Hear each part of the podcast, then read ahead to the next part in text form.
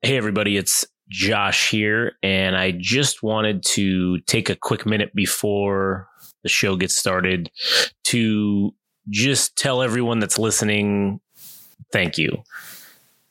Any way, in any manner in which you consume this, whether it's downloading, listening on YouTube, liking our Instagram posts, following us on there, going to the website and clicking it. However, that mechanism is that you choose to consume the content that we produce, I just wanted to say thanks. And on behalf of myself, obviously, and everyone here at Game Rage, we all thank you because knowing that you're out there and you're listening, and if we can just entertain one person, then really that makes all the blood, sweat, tears, everything we put into this worth it. And I know I'm sounding like a martyr right now, but I just wanted to show our appreciation, I suppose. And also to, you know, just remind everyone to follow us on Instagram and TikTok at Game Rage Magazine and to follow us on Twitter and X or slash X at Game Rage Mag and to also visit our website, www.gameragemagazine.com. And again, thank you from everyone here and myself at Game Rage from the bottom of our hearts. We thank you for listening.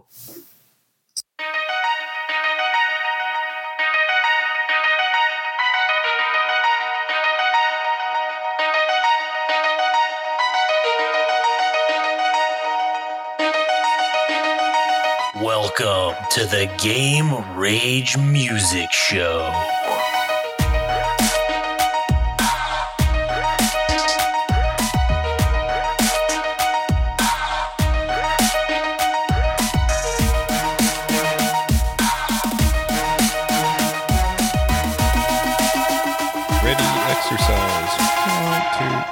Shit, we're- All right. Uh, wait, are you host? Are you? No, hosting? you. This, this is all you, man. Man, fuck. All right. Well, this is the Game Rage Music Podcast featuring myself, Adam, and my co-host. Josh, all right. Yeah. So, uh, I guess we can just start off with introductions. Um, even though we've probably done this a million times at this point with all the stuff we've been doing. Yeah. So, what what has been your experience with music uh, throughout the course of your life? Do you have preferred genres, and uh, what what are the things that stick to you as far as music goes? So I, I kind of think I'm a little different than most people Okay. in the sense that I have a very wide. I'm not like the other girls. Yeah, basically. yeah, basically. Yeah, yeah. I, I have a very wide range of musical taste. Right, right. I, I like all kinds of weird shit. So I, I'm the only thing that I'm really not that into hmm. is I would have to say is probably country music. Yeah. However, there are a few country hits that I've heard that are bangers, and I can't, you know, I can't deny it. So Right, right. I, I I know good good music when I hear it. I I think at least, but I I mean for me personally, I really I like metal. I like I like hip hop or trap music now as it's being this this new whatever that that really I- yeah.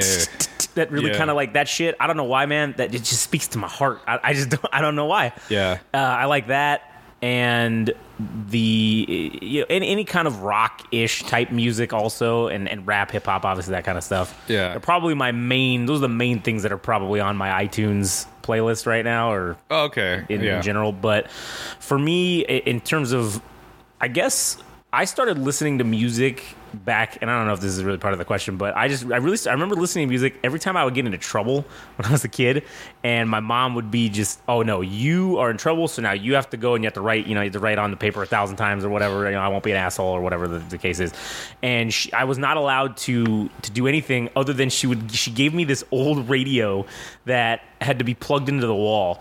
Didn't even run on batteries. And she would, okay, you can listen to this. And she would tune it to some AM station, which was, you know, assholes talking, probably as part of the punishment. But I would change the station when she would leave. And when I figured out how to do that, and I would, I don't know what, what state the station was, but I ended up on some sort of hip hop station. And man, that just like started getting me going. And ever since then, that's when I've just, music has always just been kind of, uh, you know, an important part of my life. I feel like, you know, every time I, I, I talk about writing a scene or I'm writing something for anything that we're doing in terms of, you know, writing like a story or something like that, I always have some sort of musical thing going on in my head of what this scene would be set to, and it sucks because you know unless you license the music, you can never use it. But I always have that in my head of oh man, this song would be perfect for that, you know. So, yeah, Yeah, I, I, have to say I do the same thing. I if I sit and I watch movies sometimes, and I'm thinking, dang, I think I know a song that would go perfect with this thing because I, I frequently look up music and stuff. So uh, I, I always kind of imagine myself in the in the role of. Uh, I I don't know what that specific job is called to create the soundtrack for yeah, yeah. for an al or uh, not an album, but a a movie. And whoa, shit. um Yeah. but yeah, I, I I like doing that myself. I it's something that I uh, just like to do for fun. I'm like, oh, wouldn't this be cool to have contemporary bands Right, yeah. for this movie scene? But anyways, um, do you? Uh, yeah, so. uh, I guess to follow up on the the the, the trap the trap uh, Yeah. genre, like what what it, what is it about? Because you know, for us to be to have grown up in the '90s and be Right, yeah. familiar with like uh, gangster rap and Yeah. all that stuff, um, there was a point when uh, I think up until like 2006 or maybe, maybe it was 2010, a little bit further down the line, where like I think rap was like all quality stuff, right? Yeah. And not to say that trap isn't that, but like it's been harder for me to come around to that type of music that uh than I guess stuff in the past. And I don't know if it's, it's be, I don't know if it's because I don't have the ear for that music. Like I just haven't sat with it long enough. But uh like who, who are some artists that you enjoy So- from like the trap genre? honestly, I, I I don't even really know if I can even name one. To be honest with you, I an example. I I don't even know really. And again, maybe I just don't even really know what that is. But to me, for Do you know what Metro Boomin is? I never heard of that. No. Okay. So no, I, I yeah, I, I Migos? I should listen to. Me, yeah, okay, I've heard of Migos. That I like that stuff. Um, I don't know that uh, that's that six nine kid. Um, Tekashi Six Nine. yeah, is is that is that kind of like trappy type music? I've heard I don't some know, of that dude. stuff. I'm gonna be honest. I'm not really familiar. Like, Yeah, I don't alright. know what trap entails. I'll- I- it's the triple. It's the triple something. Yes, it's like the, triple, the, Yeah. like whatever that is, that electronic. I imagine. you I imagine Tekashi Six Nine. I think that. counts as trap music. Yeah. But that kind of, I mean, even, you know, I, I guess in terms of rap music or hip hop, I mean, 2 Chainz is a dude that I like a lot. Chainz, yeah. I, I fucking 2 Chainz is my is my jam. I like Drake, you know, um, that kind of stuff. But for the the trap music, I don't really. I just if I hear it, I just f- f- you know not Spotify it, You but just I just. I just add it and I just go, oh, this sounds good, and then I and then when it comes up again, I'm oh, this is cool. But I don't really, and that's kind of the same thing with in general with artists that I don't really know. Like if they're if you're not if you're not one of those guys, if you're not Drake or if you're not Metallica or if you're not you know one of the major ones that I've listened to, I'm probably not going to remember who you are. Yeah. and and not be able to you know talk about oh yeah i know who this band is or this or that it's kind of like you know people who are into football or whatever it's like oh they know every player on the team uh, I, I don't know most of the players on any team you know what i'm saying in that in terms of music in, in that in that sense Okay. but it's what attracts me to that that trap type of that that electronic whatever it is i don't know it's just the beat the beats man this is the beats that get me they they, they just anything and i like I like stuff that's fast. I like stuff that's slow. I like a lot of different stuff. In in oh, yeah. good. No. No. No, no. In specifically, I guess when I say trap too, also, I have been doing a lot of not research, but putting together entrances or not entrances, but like intros for these things, the podcasts and stuff. And Oh, so yeah. I've been listening to a lot of the the music that I can license through the you know certain services that I use. Yeah. So one of the I, I just was looking for something kind of slow and epic, and I just typed that in, and this it was it was literally trap slow epic, and it came in, and man, it was it was fire. I, I was oh man, it just it just hit right, and I said, God damn, this is this is gonna be in one of these theme songs of something because I like this. This just speaks to me. Yeah. So, but yeah, in in terms of mainstream artists, I probably really don't know any. I mean, I hear them all the time, and you hear. I mean, they're on the radio all the time too, and you know they pop up on playlists and whatnot. And uh, like I said, I just thumbs up it and, and go, cool. Maybe I'll hear that again. You know? Yeah, there's uh I don't know if it's that I've developed a particular taste for angry rap and maybe yeah. maybe Tekashi 69 fits that bill. But there was one song, and I don't remember the artist's name, but the the entire song the rapper is just like just fucking angry as shit, right? Yeah. and somebody in a YouTube comment, and I thought it was like the funniest thing, and it kind of, it, it kind of, uh, it kind of sold me on the music. Like I, I mean, I already liked it, but Yeah, yeah. just the comment alone, it said, "Oh, this is the theme song of the." Uh, the quiet kidding class, like, like uh, I I have to find that song. I, I uh, but I have to show it to Yeah, you yeah, later. yeah. But uh, uh, I guess uh, speaking for myself in terms of like music, um, I think my personal upbringing. Uh, I was always kind of like somebody, because I'm one of like the younger people in my family, so Yeah. a lot of people would. Uh, I guess the biggest person that would be an influence of my musical taste would probably be my older brother, but he got his music from my uncle, who was very much into like the new wave '80s type Oh, of okay. stuff, and he hasn't let that go. Yeah, yeah, yeah. like Hey, that's his preferred music, and uh, my brother is kind of in the same way. Like he he loved the stuff from the '80s and '90s, like uh, a lot of like the punk and ska bands that were in during that time, and I, I, I don't know, like they just they they kind of are kind of like hung up in that era or whatever. Yeah. But I had other siblings that preferred other things. My sister was into like rap and stuff, and Hmm. uh, I had cousins that were from the. I don't want to say specifically where they live, but they live in Los, like the easternmost part of like um, The LA suburb area, maybe, or LA they, area. They live in the San Gabriel Valley, so alright. uh, like Montebello, Yeah, yeah. Uh, Pico Rivera, like area,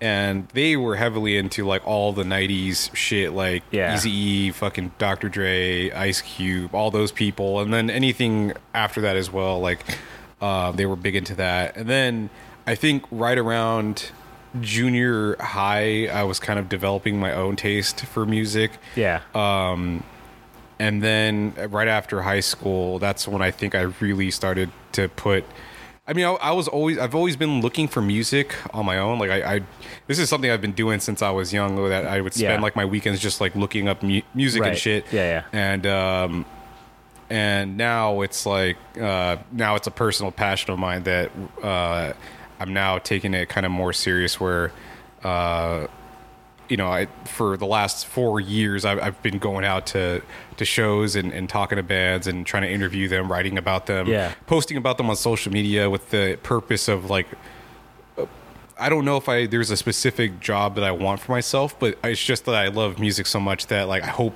I hope by just doing these things that something will Will happen, cut- will, yeah. will come out of it. But uh, I actually okay, so I kind of. I gave you a homework assignment. Yeah, yeah. Uh, I sent you a text with some bands. Yeah, yeah. Uh, so did you happen to listen to them? I did, yeah, I did, and I wrote a few notes on some of them. So let me let me pull that out. All right, because we'll we'll be covering like a that was kind of like a brief introduction of our own personal Yeah. music experiences throughout our life. But uh, so there are a few topics that I have in mind that we can go for this uh, podcast, I guess. And the the first thing that I thought about and something I've been thinking about recently is um, there's been a number of bands that have been coming out of the Melbourne portion of Australia, which is one of the larger cities, one of the larger metropolitan cities in Australia. And they have a I can't I can't I don't I don't know if it qualifies as a scene or a community or even a movement, but from my own personal observations in my own ears, Yeah, uh, there's been four or five bands that I found from this specific region, and there's two other ones that are mentioned in that list are from, uh, I think they're from Queensland, uh, Australia, which is like kind of like a state or whatever, Okay. or, uh, or a province, and they're that's more like Sydney and Sunshine Coast, Australia or whatever, but that's like on the broader sense that there's like this punk thing going on, and a lot of it's happening in Melbourne, and the bands that I uh, mentioned to you were this group called Civic, Split System, Gut Health, uh, Romero, and then GTs from Sydney. The chats are from uh, Sunshine Coast, Australia. Um, I'm trying to remember the if there's one other one that I listed off. Am I forgetting one? no, that was that was all of them. Okay, so there's like six me, yeah. bands, and I don't like I said I don't know if this qualifies as a movement, but the quality of the bands, and you might have a differing differing opinion because uh, I don't know if you have like a taste for this genre, but maybe you could just Yeah, yeah. indulge me a bit about like what what your own personal takes are. But anyways, these six groups are all happening in Australia right now, and they are of interest to me. So much so that I reached out to a DJ that uh, was less than receptive to my Yeah. Mm. to my uh, to my questions. question, yeah. to to my my correspondence and because I, I did want to reach out to all these bands and just kind of get their perspective on on what what they think is happening. But um, yeah, so anyways, I showed you this music, and Yeah. if you if you did have thoughts, what, what So yeah, so the uh, so that that first one, gut health. yeah that that was cool. I I do, and and in terms of the uh, punk rock or whatever punk genre, Mm-hmm. I, I do enjoy that. I do enjoy that angsty, anger, fast, you know, hitting shit. Right. Right. I, I do enjoy that.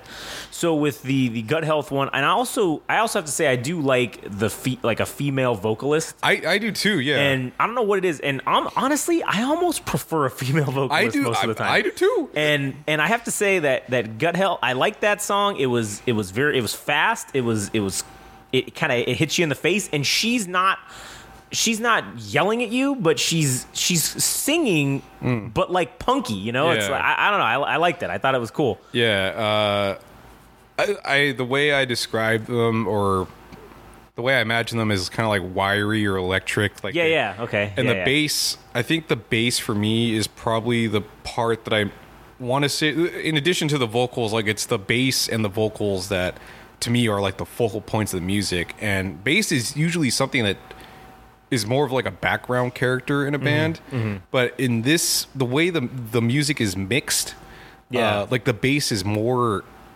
in the front line. Yeah, it's more forward, I guess. Yeah, and I'm like, oh, that's interesting, and uh, and I, pref- I I don't want to say I prefer it that way, but in the on the con- in the context of this band, I'm like, oh, this is this is pretty cool. But anyways, what what other Yeah. what other comments did you have? about- Um, and that one, like I said, I like the female vocalist, and I, and I, this is the only these these songs. This is the only these are the only songs I've heard from these bands. So I can't, I don't know, you know, if everything else sounds this, similar or what. But just off of this one song. Yeah. I mean, I do, I did like it. I liked the the the, the tempo. I guess yeah, is probably the, the the musical term to describe it. Yeah. And I'm no expert. I'm, I'm you know, but it, it was very fast paced, and and I'm probably just repeating myself. But yeah, that's that's pretty much it. I liked it. I thought it was Yeah. fast. It was it was hitting you in the face, but it wasn't screaming at you. yeah. You know. Uh, I think they're considered post punk, which is not quite as aggressive. So, So yeah, like that makes sense. Yeah, To me, uh, at least. so this is more I, I would say like friendly to the ears i suppose maybe Yeah, yeah. Uh, and then oh, there was another there was a few other things Yeah, like so- if you have other notes Yeah, one of them. Okay, one of them didn't work. I think it was the Civic one. I tr- I couldn't. I and I tried looking it up, but it kept saying like the video was taken down. So I don't know if Oh, okay. something happened or Yeah, whatever. right, But right. so I didn't. That was the one I didn't listen to. But the rest of them I, got. I, you know what i probably because i copy and pasted Oh, so the maybe- the link but i think i added letters because i Oh. fat fingered Yeah, that could've and i been it, yeah. deleted them and I, I must have taken a letter off All or right. something but and I, I tried looking it up and like Yeah, I don't know, I it's can't all- it's figure. all it. So, good, anyways, okay, so Split System was the next one, Uh. and all right, I, maybe I'm speaking out of school here, but it had a very, it was a very punk. pu- Punky, Yeah. like a punky White Stripes almost. Yeah. kind of had that Jack White, like the the guy who was singing. He kind of felt to me a little bit, kind of with that Jack White aura. I mean, he didn't sound directly like him, but Yeah. I don't know why. I just got that from from hearing him, you know, talk, and it was a, it was it was that yeah that white stripes kind of jack whitey punk but like a punk version and Yeah. i'd never heard really anything like that before Yeah. so i thought that was cool it was original i like the pacing of it Yeah. um what else That's it for now i could think of that's all i wrote down but yeah Oh, okay. yeah, that group is. Um, I think they're kind of. Uh, well, they they dub themselves as proto punk, so coming before punk itself. Okay. There's a few bands that are kind of like a high. The highlight of the genre, one of them being like Iggy Pop and the Stooges, so Yeah. they, they kind of they I think they qualify themselves or quantify themselves in that Okay. same regard. I mean, I don't know about this song in particular. This song is more, it feels more on the punk, a little bit more on the heavy punk side as opposed Yeah. to, uh, like if you heard the Stooges, I think you might get a better idea uh, about what I'm describing. But uh, yeah, uh, there's just another one of those fresh faces to the Melbourne punk scene. Um, last week, or it was two weeks ago, that I found this group, or maybe it was three weeks ago. Uh, so I was just like, you know, doing my typical Friday night of just searching for music, and I saw this group's. Uh, I, I had a question for you. So Yeah. uh, this is off on a tangent. Yeah, but how how much of an influence does album artwork, like whether I don't know how frequently you find new music, but something that something that contributes to my decision making as far as looking for music is somewhat due to the art of the the album itself like i i look at something I'm Yeah. like oh i think this is interesting so much so that it, it it's enough for me to to check out the spotify link or right whatever. yeah, so I like- yeah for me i do think that does play a pretty heavy role in whether or not i'm going to give something a chance. Yeah. because it if the al- if the album artwork or the cover art is garbage Yeah. it makes me okay even though I, and then maybe it's unreasonable to think this but to me they didn't create likely didn't create the album artwork right? They didn't draw it or whatever but they potentially maybe i'm sure they had a hand in creating it. So if their visual representation of their art is garbage I, I, I might be like eh, maybe your music's garbage. But i will say i have given bands a chance that i saw the thing pop up and I'm, i was like man i do not like this album cover but hey whatever. This shit was recommended by the spotify playlist so whatever. Let me just hear it Yeah. you know?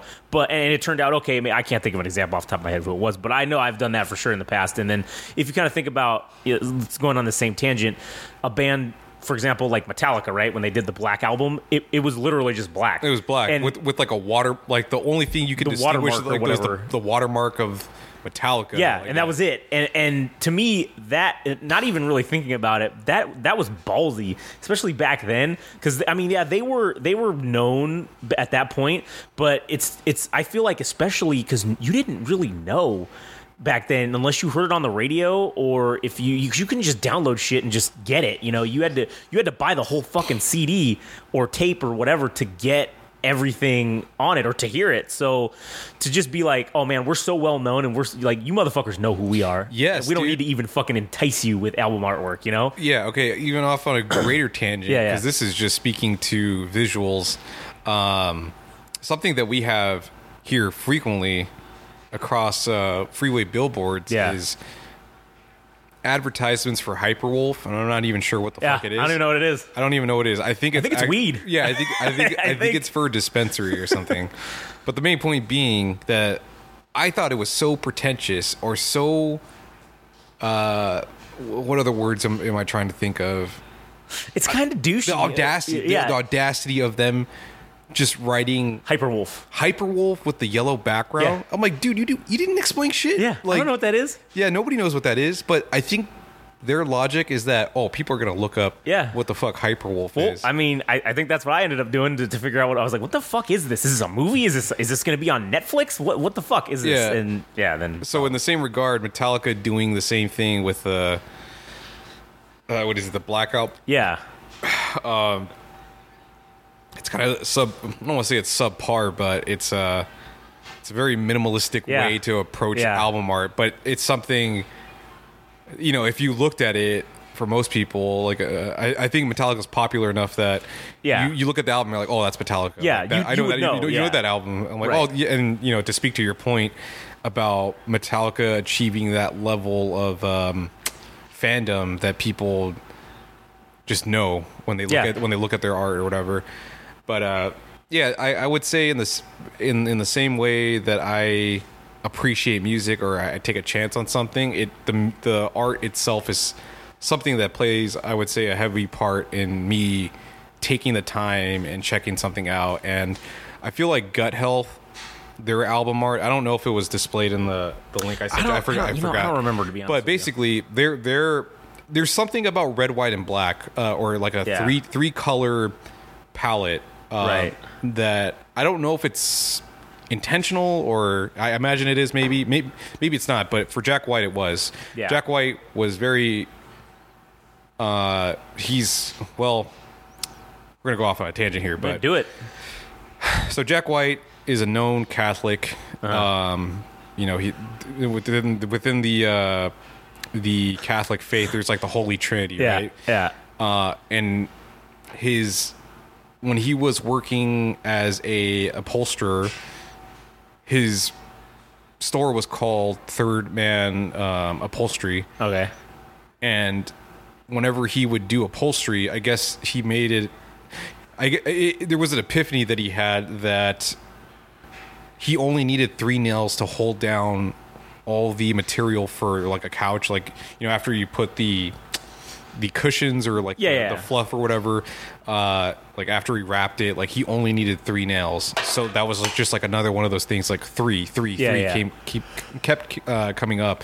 And visually for like the white stripes uh they always had this uh color palette of red white and black for all their albums. Yeah. and it's something that he's cal- carried over into his solo music where it's blue white and black. And that's fucking like everything that he's done with uh, everything after post post White Stripes, and I found that rather interesting because that's what kind of struck me with uh, Gut Health. Because if you check out their EP, it's got like this cream white color, off white color, or whatever, Yeah. whatever it is, and the text is written in red. It's Gut Health, and then there's a there's a black and white photo of the lead singer's torso.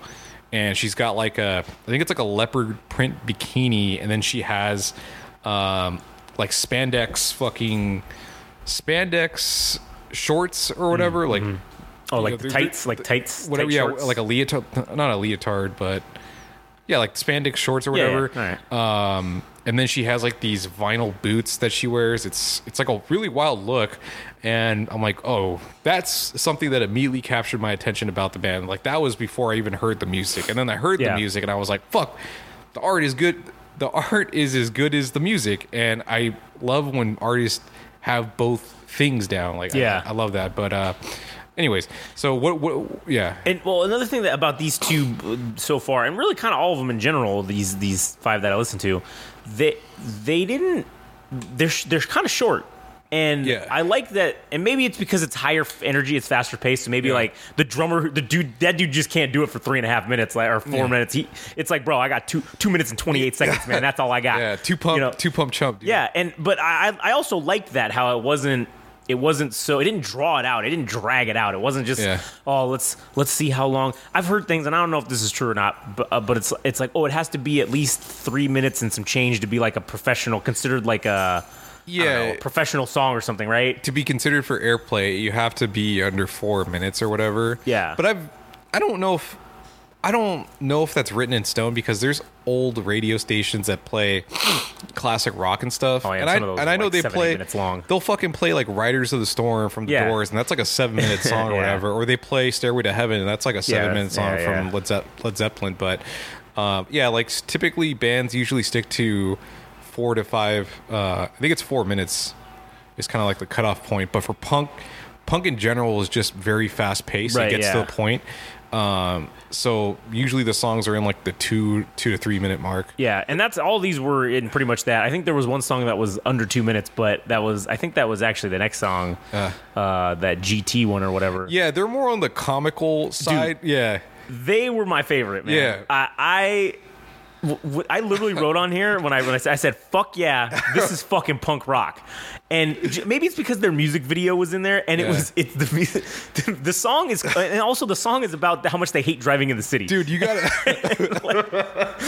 That's, that's the best shit ever. That's fucking punk rock, man. You're literally singing about fucking some mundane, dumbass shit.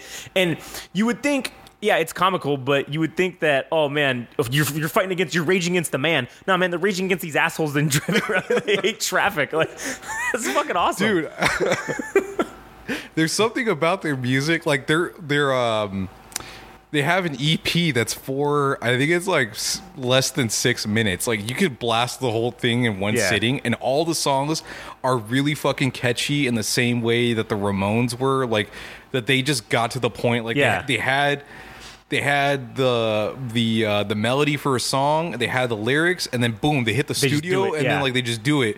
And these guys, and I don't know what it is about their music that it to me it just comes across as like comical, not not in a uh, not a, not in a humiliating fashion, but Right. just it's just good natured and it's Yeah, fun and it's I'm funny. like Yeah. like the song itself being called I hate driving in the city. I'm like, dude, I feel like that you know, Yeah. driving to like LA sometimes or you're just sitting in traffic for Yeah, it's you know, fucking miserable. hou- hours on end, but like the it's like the jerky guitars, it's the fucking there's like a there's a key there's Yeah, keys in the back yeah, yeah. and it's just like it just makes it kind of uh, it just elevates the song and I, I yeah I I love that group dude Yeah. they're so fucking good and it's just it's just a fun it was just a fun song to listen to and even watching them because you know the music video like that was even more funny because they're it's literally them just just literally filming it it looks like on a vhs camera Uh-huh. and they they have this shitty green like towel in the background that's like a green screen Yeah. and then there's just weird shit projected on it the whole time man it was funny dude's wearing catcher's gear Yeah, I don't know what the fuck. I don't know what their deal is, but uh, the other thing I really appreciate appreciate about them is that uh, amongst all the groups, their sound is so. This, and I, I don't want to say this as a derogatory term because I actually prefer this for punk in some cases, and for them it just fits really well. Hmm. But their sound is really like scuzzy, like lo-fi. It sounds Yeah. like it's recorded in, in a fucking garage or whatever. Right. Yes. That's. Yeah. It looks like they're in their garage when they're making this video. And Yeah. that's that's what you, I don't know. That's kind of what I want to see when I, when I see some punk guys. I don't want to. I don't want to see commercialized punk. You know what I'm saying? Which is kind of. I don't know. I don't want to talk shit about certain bands, but I mean, if you look at some of the bands that, that got their rise, I, I just use Green Day as an example, right? Yeah. They started off as like a, a fuck the man punk type dudes, and then they became they almost became corporatized, even Yeah. though they're still singing about shit that oh yeah fuck fuck war. Oh man, blah, you blah. should listen. But- we should do like an episode uh, where we cover their latest albums because they get really fucking bad. Oh, Like, really? Yeah, like oh man, they're they're they're, horrendous. they're Yeah. hor- you should. There's this, yeah, I forget what the album's called, but there's like a rainbow unicorn. It's just very cartoony, but um, yeah, I just I think they're at their creative end where they're just writing songs that don't have any substance, and they're also, I want to say they're almost detached from reality to the point that Yeah. whatever they say is not going to hit people because they're rich. Yeah, they're, they're- they're fucking yeah. punk rockers that are rich, dude. Like, Right. not to say that you can't be both things, but you, it, you're you're not gonna. It's not gonna hit the same when you were 16 or 19 or whatever you were. You know, being Yeah. in, in fucking Oakland or the East Bay, uh, going to what is it that place Gilman's um, theater or whatever the fuck, where a lot of bands would go up there, and you were hungry to play that music, and you were you're like, oh fuck the man and all that shit, and Yeah, whatever. yeah. It doesn't hit the same because you're well, not only you older, but like your your your financial situation changes, Yeah. and, and like you're not even around regular people anymore. So it's it. I don't know. Green Day, I I was never really all that into them to begin with, but uh, yeah, that was kind of an interesting topic that you brought up. But Yeah. uh, so what, what where where are we next on the, Uh, the okay, list of so shit. Let me go back. Okay, the next one was Romero. Yeah, they're they're more on the uh the traditional like I I would call them like 70s like rock like they they fit more of that vein, but they do have songs that are a little I I think that one's for this the one I showed you is more on the there's like tinges of punk, I guess you could say, because just the speed of it. This this one I, I had written it, it feels like a like an early '80s like that cusp or whatever of punk that was starting to come out. Mm. It kind of feels like that to me. That that beginning. And again, I'm not an expert on punk, but just from what I've seen, you know, I've seen documentaries and shit. All right, Yeah, so I, you know, I've, I know some some things. Yeah. So it, it feels like that's the time period it kind of came from was Yeah. that early beginnings of punk. Yeah. And it was it was fast. I liked it. Um, was that I can't remember if that one had a female. It does- it does have though, a right. female yeah. Okay. Because that that Yeah. that also kind of stuck with me. That again, I like a nice female vocalist. I don't know why. It's just it just sounds good, especially with this kind of music. It's the the punk music. It's not something that I don't think generally is was that common. At least back obviously when punk was first kind of coming up. I don't really think that there were a lot of female vocalists. It was just I feel like new wave. New wave was more like uh, like Blondie. Yeah. If, you, you're familiar with her Right, uh-huh. music, uh Siouxsie and the Banshees, like that type of stuff. Where, uh, maybe not so much punk, but like things that came after Right, yeah. after it. Where, uh, it became more accessible. I think to people. yeah, I, I think you found more bands with female vocalists, and maybe it was just maybe the time was right too. Like, Yeah. I, I don't know what it was, but yeah, um, that group. So interesting for them that, and I don't think there's a uh, how do how do I say this? Gut Health and Romero played on the same bill, Uh, but if I was somebody that was booking a band, uh, like it's great. Like I, I love the fact that those two played shows together at some point, but uh, I don't know if an audience would be receptive to both of them because one's post punk and the other one's more like on like the '70s rock Yeah. spectrum. But the fact that it happened, I was like, oh, that's really cool. Like there's, I I'm kind of wondering if a relationship, you know, going back to the whole point of this particular well not it's not the focal point of this particular episode Yeah. but one of them uh that there are all these bands in the same space and i what do you think about the idea of like how do you quantify a movement for music because there there are certain periods of time where things were happening like regardless of what the genre is right.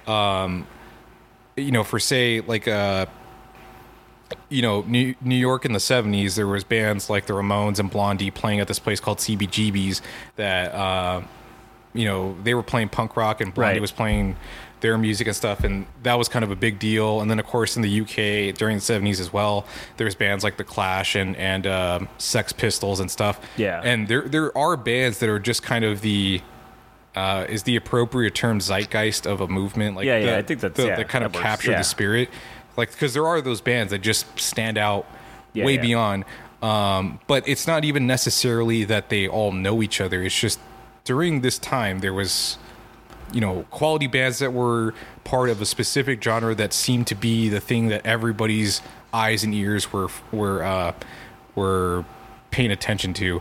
So like, what what do you think about movements in music and like how how what would you how how would you consider a, a Yeah, yeah. movement like in, in like So- what, what what qualifications do you think? Yeah, so for me, I, I kind of would look at it this way, maybe. Okay, if it's if it's one if it's one band doing something different or whatever than what the no, current norm is, not doesn't have to be something new. You're not re, you don't need to reinvent the wheel here. But Yeah. if if you're doing something that's not typically known, if it's one band, that that could just be a flash in the pan. That just, that could just be a, a, fluke. That could be whatever. Now, if you got two, all right, now now now we're on to something. Now it's now it's kind of starting to get there. It's it's oh hey shit. I, I think that I think three. Okay, they you know they say three's company, right? Well, shit, three. If you got three bands from an area or not even necessarily the same area, but if they're putting together the not the same music but similar music or music of the same kind of a genre Yeah. and that genre isn't really there was no uh, i don't know scene i guess as you want to call it or a, I don't know what the, the term would be. I guess the, the there's no punk if there's no punk scene in Australia, and these three there's three or four or five of them kind of come out. Then I, I think well they've made they've created the scene now. Now the scene exists. The punk scene exists. They were the ones who made it exist.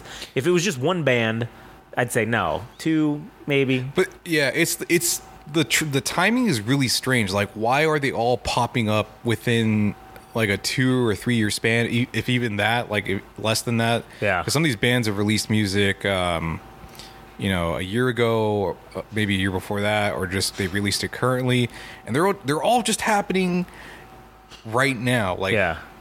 not maybe they don't know about each other or maybe they do well they actually do know each other because you know on instagram there's like a for the bands that you follow or say say um i'm following a number of bands and you are too Okay. there there's a little thing on somebody's profile that says oh these are the people that you have a mutual interest in Oh. so like four or five the the, the six bands that i mentioned to you Yeah. there's two or three common threads amongst all of them Okay. um, maybe more, like maybe maybe Yeah. more, but I, I just find that rather interesting that they're all coming up at the same time. It, it's like having. I don't know if it's like a science experiment, but like it's it's yeah. it's just like the power of observ- observation, I guess you could say that you have let's say like three, four or five different cities, and there's one man for, each of them, right? Yeah.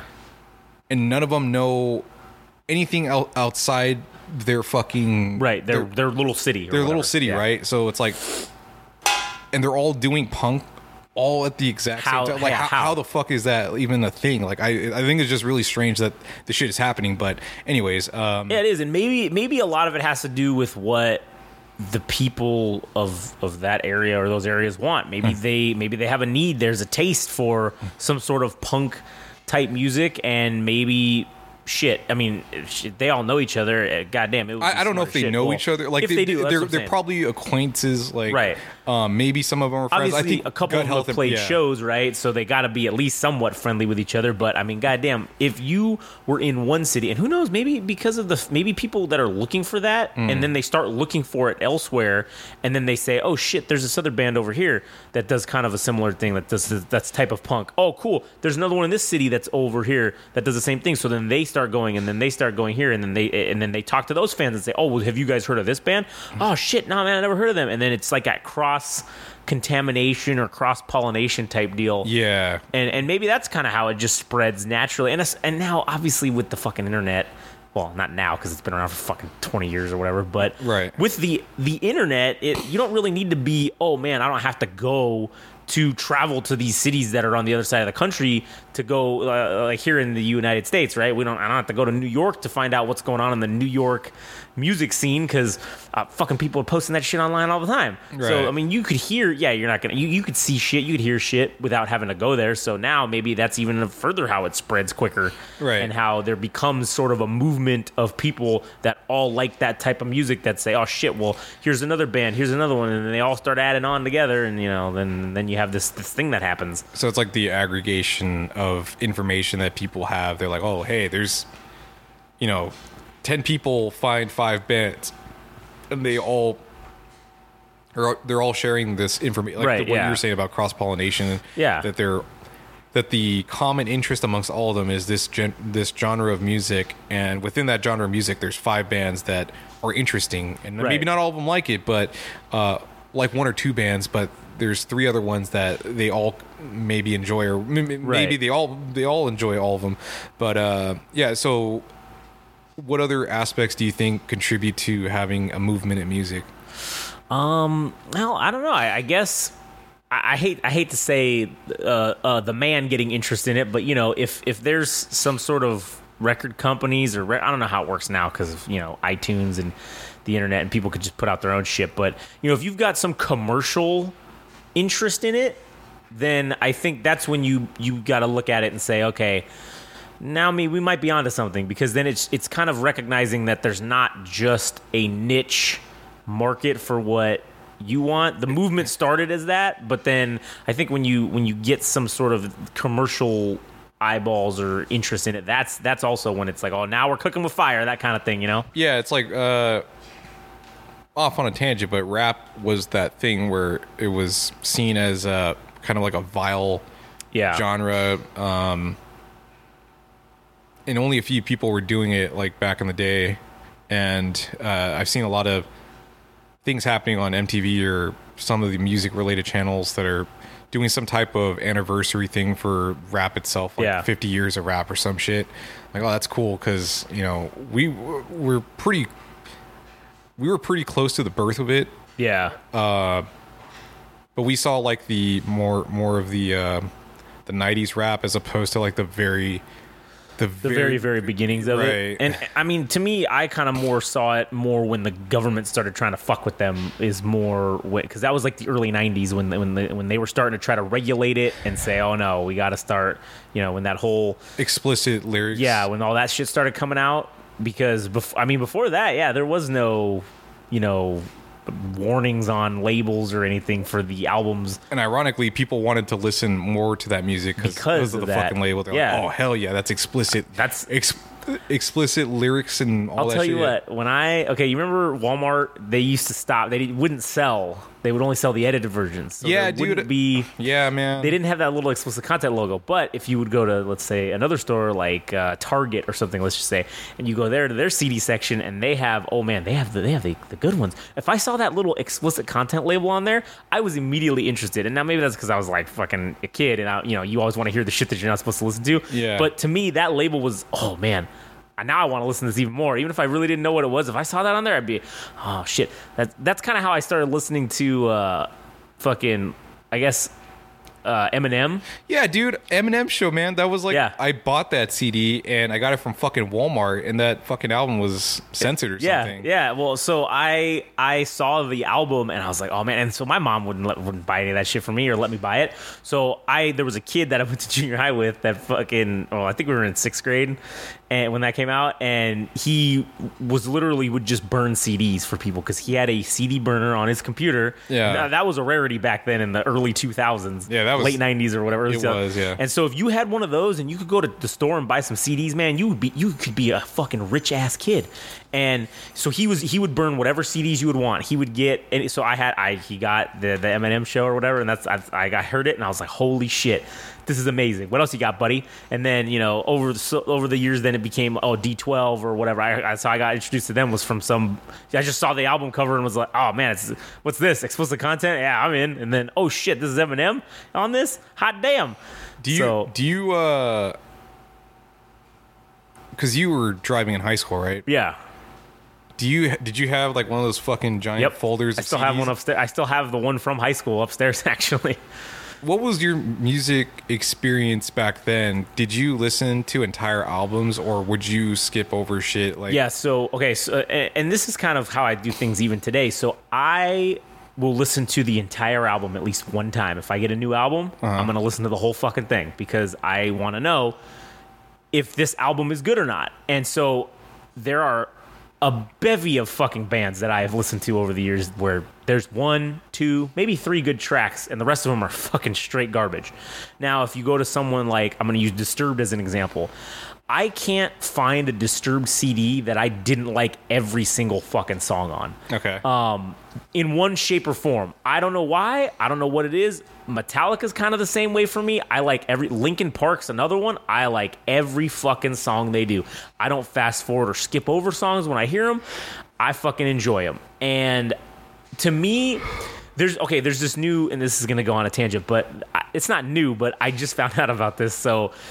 I don't know why I, I got that fucking Creed song stuck in my head, but oh, uh, the Can you take me me higher? higher? Yeah, I had that. And I, so I was at work and I was fucking around. We were singing it, and so we- so that now I got everybody singing it. And somebody was like, "Oh, what's up with fucking what happened to Scott Stapp?" And I was like, "I don't know. Let me look." So I looked it up and I googled it, and he was in another band after that called after them called the Art of Anarchy, and he only did one album with them, and it was two guys from Disturb and two guys from Guns N' Roses that fucking formed this band. oh, really? Yeah, and they and they basically fucking they had some guy I forget who it was that was the original lead singer that they did two albums with, and then that guy quit or told him to fuck off. So they hired Scott Stapp to they made one album with him, and man, I will tell you what. I, I said I gotta listen to this because the all the things on Wikipedia said the Scott Stapp version of this is literally like Creed, Disturbed, and Guns N' Roses had a baby, and I'm like, oh man, I want to hear that. And I'll tell you what, that is an accurate fucking description, and it sounds it's got the fucking hard metal of Disturbed with the melody of Guns N' Roses, and it's got the fucking like it's got that, and goddamn that dude, man, he fucking he does fucking great on that album. That every song was uh, was great.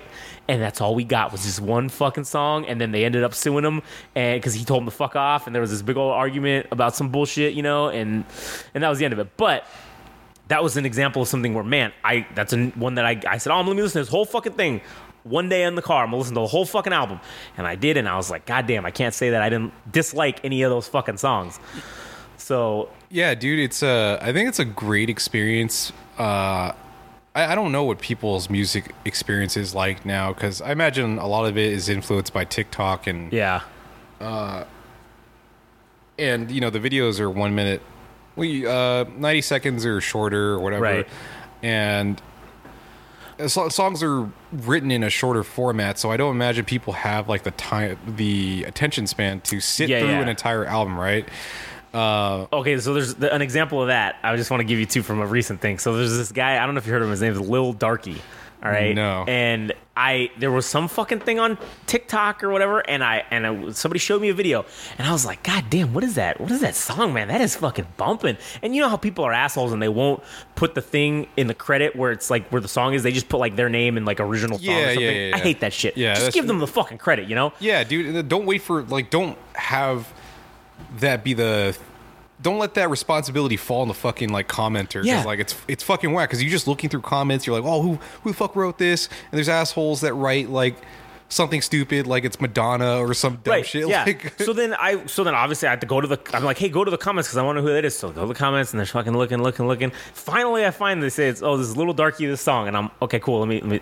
So I go to the the iTunes and I and I click it and it's fuck it's a 10 minute fucking song and I was very upset when I first started listening to it because it sounded nothing like the clip it's like he took six different songs and made them into one song. And I will say, over the course of being, I went, I ran the gamut of emotions. I was angry at first because I was like, "What is this? This is not the fucking song." And then I'm like, "Well, ten minutes. Let me hear it."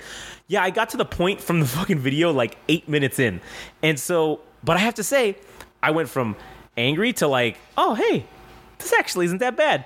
Let me hear this. And then when he when he does the, the, the like the tempo change to like a different version of the song, man, it it fucking hits good. I don't know why, it's just great. And I've listened to a couple other songs of his. I don't know if he has any actual albums or if it's just like a bunch of EPs or whatever it is, or S was it SPs for it's one it's one song or singles or whatever.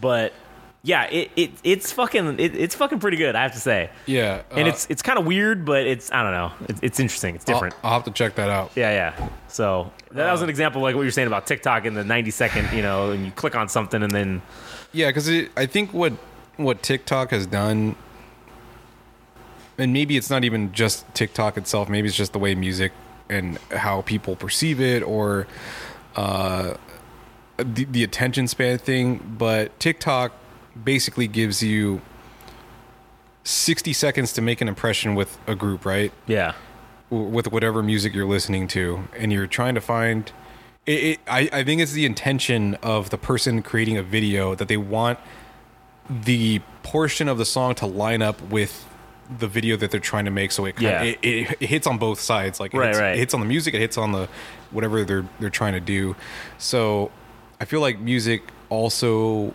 changed in that way where because there, there's parts of a song I feel like that have started to disappear. Mm-hmm.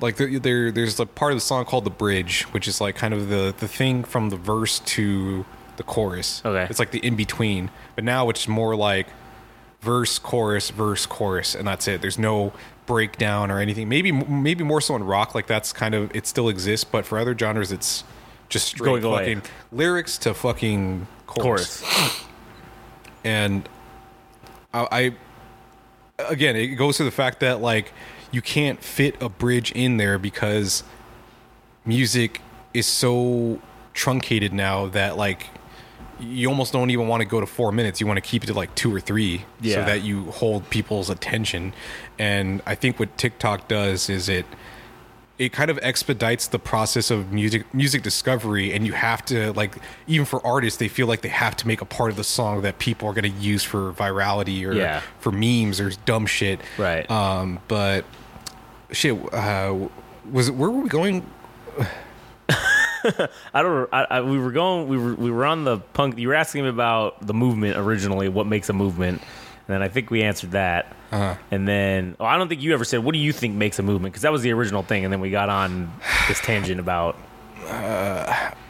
oh because we were talking about like the shortness of songs and Yeah, then, yeah. then it kind of just spiraled into other shit right. but uh well even like the album listening experience dude i don't know Uh-huh. if people do that shit too like i i kind of wonder about that where i mean i still try to sit through and listen to an entire album because Yeah. like uh, you, you never know dude like there's eh, you know for people in general i think they find like the hit song and that's enough for them like Right. they'll find the single and they'll add it to their spotify yeah. library and then nothing else and then it, it turns out when i go to concerts or whatever it might be and uh, you're listening to the entire set list of an artist and you get to hear those songs live there's songs that i thought were okay when I listen to them in a recorded format and then I go see them live, I'm like, oh, you know what? This is actually pretty fucking good. And Yeah, then yeah. I go back and I add it to my Spotify library or some shit. So it takes me sometimes to like sit with music for a minute to come around to Yeah. certain songs because maybe I don't appreciate it right away because my ears aren't. Attuned for it or something. yeah. You know? And then you just like listen to it a couple more times. You're Yeah. like, oh, this is fucking good. Like this is there. Uh, I'm trying to think of a song where I just fucking I detested it for like the longest time.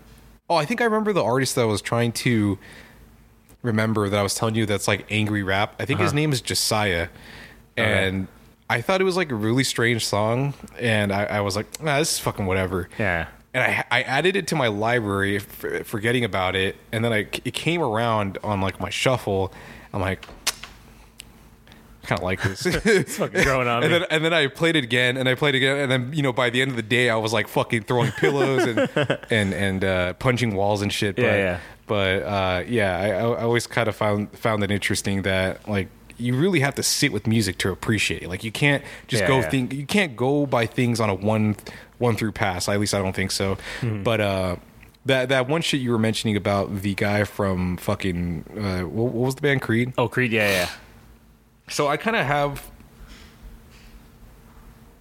a little bit of a disdain for that guy's vocals. Uh-huh. Uh, do you know who Eddie Vedder is? Yeah, yeah. From Pearl Jam. Yeah, yeah.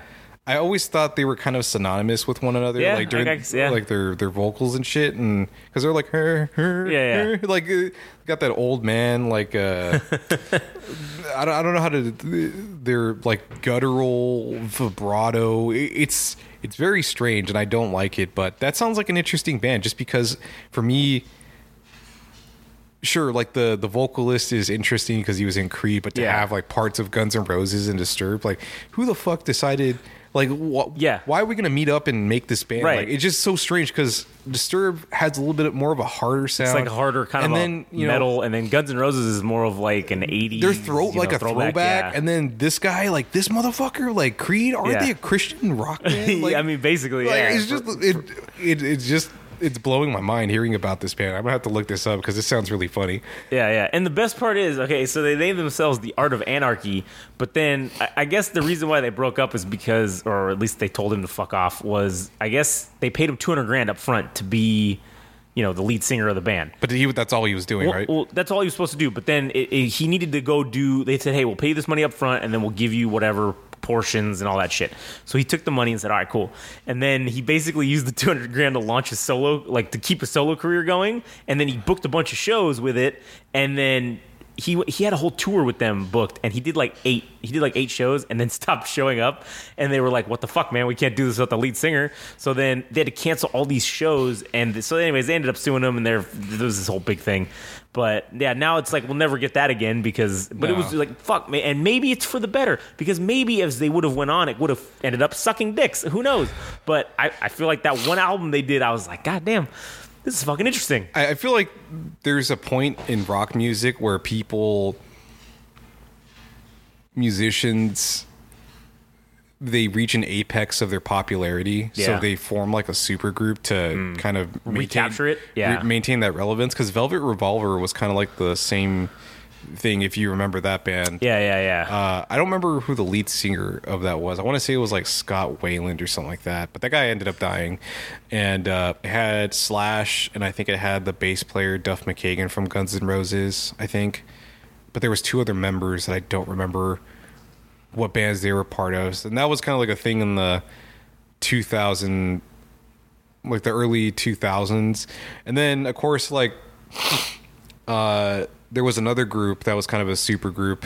Um, the the traveling Wilburys, which was like Tom Petty, uh, Bob Dylan, Roy Orbison, Jeff Lynne from Electric Light Orchestra, and it was just like another one of those things where I may, maybe that group I don't know if it, they were doing it because they uh they needed the money or whatever the fuck Yeah. it was, but like it was just another one of those super groups that just fucking had. Oh, it had that guy. What's his name? Fucking George Harrison from the Beatles. Oh, It- yeah, yeah. So it was just like a. It was like really cool, but I don't know. That thing never really hit for some reason. I don't know if it was like the songs or whatever, but it never achieved that fucking uh, level of popularity that say um, I'm trying to think of like another what was like a big super group that people were like really interested in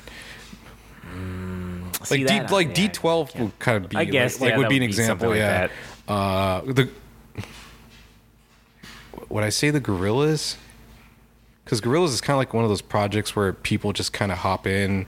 Like it's Damon Albarn, he was part of the Blur, Yeah. But he would bring in like Snoop Dogg and De La Soul and yeah. all those other fucking groups, and yeah, I feel like that maybe would fit that description. But uh, anyways, that that's kind of like a weird tangent. Yeah. But um, so there was one other fucking there was one other group I think I showed you, which Oh, was yeah. the the chats. They're they're the these guys are the uh probably the largest the larger of the groups like the in terms of popularity Yeah, they yeah. have like 400,000 followers on on Spotify and I, I don't know what they have on Instagram but very popular band uh very electric and wiry and high strung like just God, it's real punchy like, Yeah, that's well, I, I wrote. I wrote on there. They were they were my they were a very close second to the the GT or whatever. Yeah. because I, I again that that album cover of it, it's just get fucked. Like oh man, that just got me. I was like, oh, that's fucking great. Yeah. and even just seeing that off the front off the front of of as soon as I open the video, right,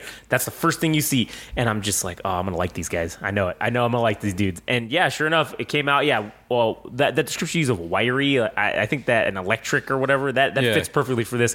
And it's very like it's very it's very quick. It's very I don't know. It just it's, it's punk. I also wrote on there too. I wrote that this is also fucking punk. Yeah, like, you know, it is punk. Yeah. Uh, so I think we're still on the subject of quantifying a movement. a movement. Yeah.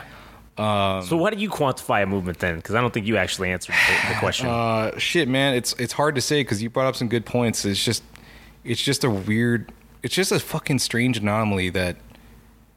may- Maybe it's just one band that inspires like everybody else. Like a lot yeah. of people say the Sex Pistols were kind of like the band that uh, inspired the Clash and like everything else that would happen to punk afterwards. Um, but for this case, there's just things that are happening in different places that Right. happen to be in the same genre. And I just, I don't know, that's fucking weird. But um, I don't know if there needs to be a united front or even like a friendship amongst the amongst the bands themselves. Mm-hmm. But I would prefer it that way because it looks cool. Like it looks, Yeah. it looks nice when there's other groups that are like, oh hey, we're like this is.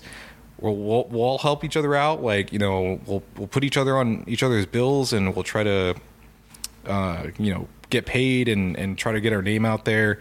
Uh, I I, I want to believe like that's the case for some of these groups, but um, you know that doesn't have to be necessarily the case for like a movement. But I think it's just like the number of bands that exist in one geo location that Yeah. are just happening, and it's just the quality of the music. You're just you can't not, you can't, you simply can't deny it. Right. Yeah. Um, I, I do think I, I like what you're saying about how it, it would be it would be preferable to have them be kind of helping essentially put each other over, whereas it, you know it, it's kind of the sense of well if you're going to help your fellow struggling artists let's say and wh- why wouldn't you want to give them a, give them a leg up because it can only come back to you in in good karma not karma but only good things can come out of that you know what i'm saying It looks good too, like from a uh, just to incorporate r- elements of wrestling within uh, Yeah.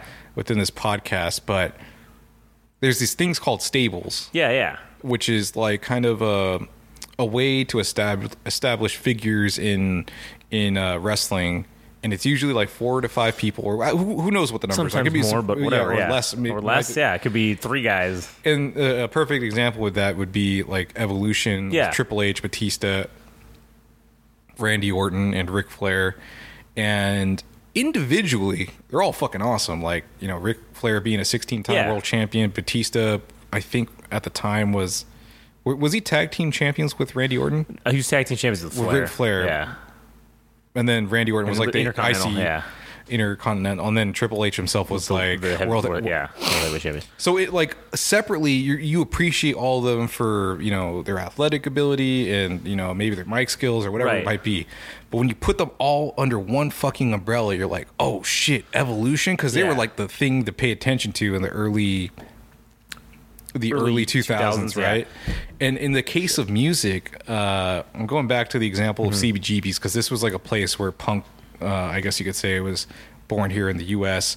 Uh, there was bands like Blondie and the Ramones, uh, and I thought it was really cool because I was watching this documentary about uh, that particular space, and Johnny Ramone is like, I think he said something to the effect of like, well, you know, this is this is our breeding grounds. Like this is like Yeah. the start of our fucking journey. Let's make it our own. And you know, yeah. for them, like in this documentary, it was uh, pointed out that each of those bands, Blondie, and uh, eventually like other bands would come on, like the Talking Heads. They're you know another popular like '80s band, but um, they they started off making like fucking five dollars a night total. Like uh, I don't know if it, I think it was five dollars for each of them that they made. And Yeah. they weren't like selling out shit, but because of the fact that they were playing like every week by the end of like their three month residency because they were playing every fucking every fucking week and it, it's not like a band could back then could go and tour uh, from new york to los angeles like you had to make money because it's not as easy as it was back then for publicity to say oh blondie's coming to fucking los angeles Yeah, like yeah. ev- everybody has to be there or whatever uh, because like you know it, it might be the case that here in los angeles nobody knows about fucking blondie and they need the money to to get here too so yeah, so you got to play along. You got to go along you gotta, the way. yeah gotta- so you have to build up your own buzz in your own city and then it has to spread like in a fucking radius Right. so like by the end of their residency at CBGB's, what they would call home, they were making like um, they were making eight thousand dollars a night, I think. God damn. So and that was back in the seventies. So That's a lot of money. That's Fuck a lot of fucking yeah. So that was kind of cool, but it, like speaking to the fact that there was multiple bands that were playing there, that were, became kind of like the staple of that place Yeah. like you associate CBGBs with Blondie and fucking the Ramones, and like when you think back to specific periods of music, you you remember certain figures or certain things, and Yeah. um, like I feel. I feel like we're in it right now for this this whole thing that's happening in Australia. Like Yeah. I don't know if anybody else sees this, but there's like I said, there's just great music that's happening right now. Maybe retrospectively, like history will decide that, but I feel like that's what's happening right now. Yeah. Um, well, I think the fact that, as as you said, that other people are starting to recognize these bands and and play them on their mainstream popular shows or whatever. yeah, not not directly pointing out some of the stuff that I've said, but Right. they're playing the music, and I'm like, oh, well, shit, it's hap- it's happening on this program. Like, So it's it's yeah. something. So something. What you're saying, maybe Yeah. they're not reading it the exact way you are, but it's it's at least giving credibility to your Yeah. theory of that this is a new movement happening down there in in Australia. Australia, yeah, and and and yeah, I think that that just gives it more credibility. Yeah, in my uh, opinion. One, uh, so I, I don't know if I mentioned this before. Uh-huh. This is a small point of gloating. Was that three Yeah, weeks ago? I found the band Split System that I mentioned in the program. Yeah. Um, and I wrote in an Instagram post that Henry Rollins on his program would play this band. And I showed you the text. Yeah, I, showed, yeah. I showed you the story that I wrote uh, a couple weeks ago. And I was coming back from Oppenheimer, uh, seeing the movie, and I was driving in my car, and I turned on KCRW, not paying attention to the fact that it was Henry Rollins, but it was after the fact that I was like listening. That Yeah. I'm like, oh yeah, it's Henry Rollins. Uh, He always hosts his program on Saturday nights at 10 p.m. Uh, but Split System came up. I'm like, I almost jumped out of my car, dude. I almost Yeah. caused a car accident. like, because I, you know, I predicted it, and I'm like, well, fuck, man. Like, it's, it's just one of those. Uh, as I mentioned to you, it was like one of those personal affirmations that Yeah. I, I think I'm perceptive to music, and uh, it was just kind of like a cool, cool, uh, cool thing to happen. I guess you could say Yeah, no, it definitely is. shit. So there was one other band that we played before the program, and just speaking on things that are novelties or or uh, points of interest in music right now. There's this group called MS Paint that I just showed you. Yeah. And the thing with them, so I I, list, I started listening to them back in early 2023, like the very beginning of the year, I believe.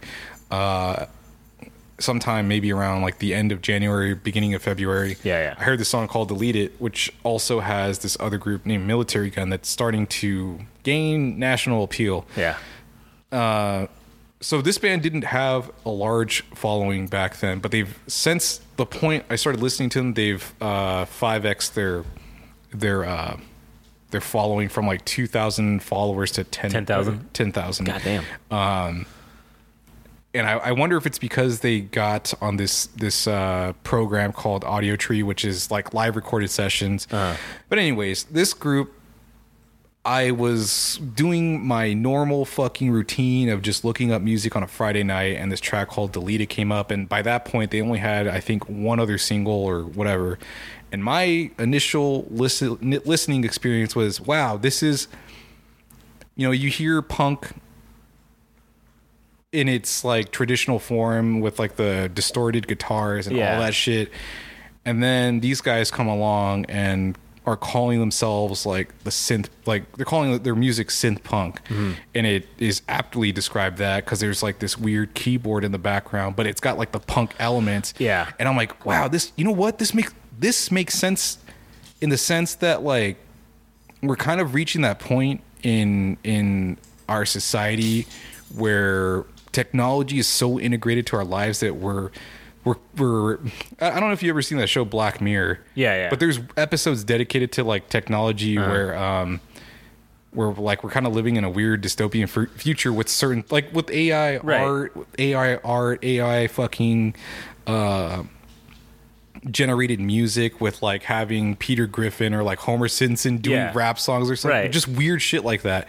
And I'm like, oh, cool. Like now we have this band that is combining electronic music with fucking punk music and it just it just made sense to me and I heard it I'm like this is going to be a very interesting year because I, I at that point at that point in time just thinking this is going to go somewhere like Yeah. if not simply for the fact that their their sound is a novelty and I don't know how long this is, they're going to ride this pony but the band is very exciting in in this current state of music like it's just a very Yeah. novel sound anyways Yeah. what do you what do you, what do you have to say about that That so, uh, that song it's called "Delete It," right? Yeah. That one- so so yeah, I I that's the first time I heard it, and that's the only song of theirs I've heard. But I immediately I could easily see there is a there is a there's for sure a commercial appeal. I feel like to this they have this the sound is very it's very melodic and rhythmic Mm. and i don't know if it's some kind of fucking hypnotism or some shit that's going on with this but it fucking it just hits it hits right. That song hits great. It it's very it's it's very I can't even really describe what it's it's it's it's not like anything I've really ever heard before, and it's it's just awesome. I, I love it. I can't. I want to. I'm gonna go listen to fucking more of their shit and just see. And I don't know if that's the only song I'm gonna like or whatever, but Yeah. that one in particular, I was I. I was as we were listening to it. I, I said, "Oh, these guys are gonna fucking be huge. Like this is fucking Yeah. This is legit. Like what you the shit you've been saying about. Him, I'm Yeah. like, yeah, yeah, he's right. This, he's this motherfucker's right on this. a military gun, uh, which was a band I wasn't familiar with, Mm-hmm. because I, I found military gun and MS Paint at the same time because of the fact that that artist was featured on the track. Mm-hmm. So I went to go look up military gun, and I'm like, oh shit, their songs are really good. And I heard that song Pressure Cooker. Yeah, that was, thinking- that was a good one too. I'm yeah. like, this is really fucking good. And then you know, no more than two or three months back, we we see Taco Bell commercials with the song Pressure Cooker featured on it. I'm like, yes, that that makes sense. Like I, I definitely saw that song yeah, becoming uh, featured Something, in uh, something, some- yeah. something, right? And uh, military gun. So there's this guy named Musty Fishbowl. That's his uh, promotion brand, and he actually booked them at this place called the Haven in Pomona, which is not like a large. I don't know how Mm-hmm. big the venue is, but it's not like the Roxy or more of like the larger venues. It was kind of smaller independent one and i thought it was really cool that this guy did it because he was perceptive to them um, pretty quickly and um, yeah military gun and MS Paint being featured on the same song made like led me to go check out military gun and i think this band is on their way to doing bigger and better things and if i had to say that there is something that if if you had to go to a show here in Southern California, uh, I would say right now uh, there's a there's a show with Military Gun and MS Paint that's going to be in Los Angeles at this place called 1720. Uh, it's f- this the play the location's fucking horrible. Like the place is really cool itself. It's Yeah. like you know it's got like really modern fucking uh, like architecture within the building itself, but the landscape around it It's it's hot it's, garbage. It's fucking like it's ransacked. it's looks like, fucking out of Mad Max. Or yeah, it's like uh, it. The place is right off the 10 freeway, so when you get off, like it's in, it's roughly in like just outside like downtown Okay. LA, right? Yeah, yeah. But like I said, the roads are all fucked up, and um, there's like a lot of homeless encampment encampments and shit. But the place is really fucking cool. But anyways, MS Paint and Military Gun and this other band called Scowl are going to be playing there. I don't know if I have a particular interest in the band Scowl, but for MS Paint and Military Gun, dude, like th- I think this is one of those shows that people are going to talk about like for years to come. Like if you if you say you, You were, there, there? like Yeah. y- yeah, like I think this is just one of those uh period hist- historical moments here in Los Angeles that these two bands are coming to uh to Los Angeles. Like this is their first appearance in Los Angeles. I'm thinking uh, I'm I'm considering like buying tickets to go to the show to to see these bands and like record their live uh, performances. Um, even though they don't ask, and I don't know if it's permitted, but I'm gonna do, I might do it anyways. Do it anyways. But uh, but the thing is, like for those shows, I imagine they're going to get violent because, well, the music itself being like synth punk, and the other band, Yeah, yeah. Uh, Military Gun, kind of being more on the uh, what, what do you call it? Like, I want to say it's kind of on the violent side. So. Uh, usually, like when I go to shows and I'm like recording bands and stuff, like, dude, I I've gotten the wind knocked out of me because of like elbows and people punching and shit and mosh pitting, and that's like the only reason I don't want to go. But like I said, that show looks really fucking awesome, and I think if anybody cared about music and cared about the cutting edge of things to to happen in music right now, like that would be a show to to attend. But Yeah. uh, well, anyways, um, okay, so I showed you one other group, and this is something I showed you back when we were going to do another podcast. But Yeah. uh, since since we're doing like the game rage music podcast, uh, now it's kind of being transitioned over to this. But Yeah. anyways, uh, Twin Temple is this group that is a satanic doo wop band, and I was introduced to them by another group. And the way that they this person that introduced them to me described them as like Amy Winehouse with uh, satanic lyrics and shit.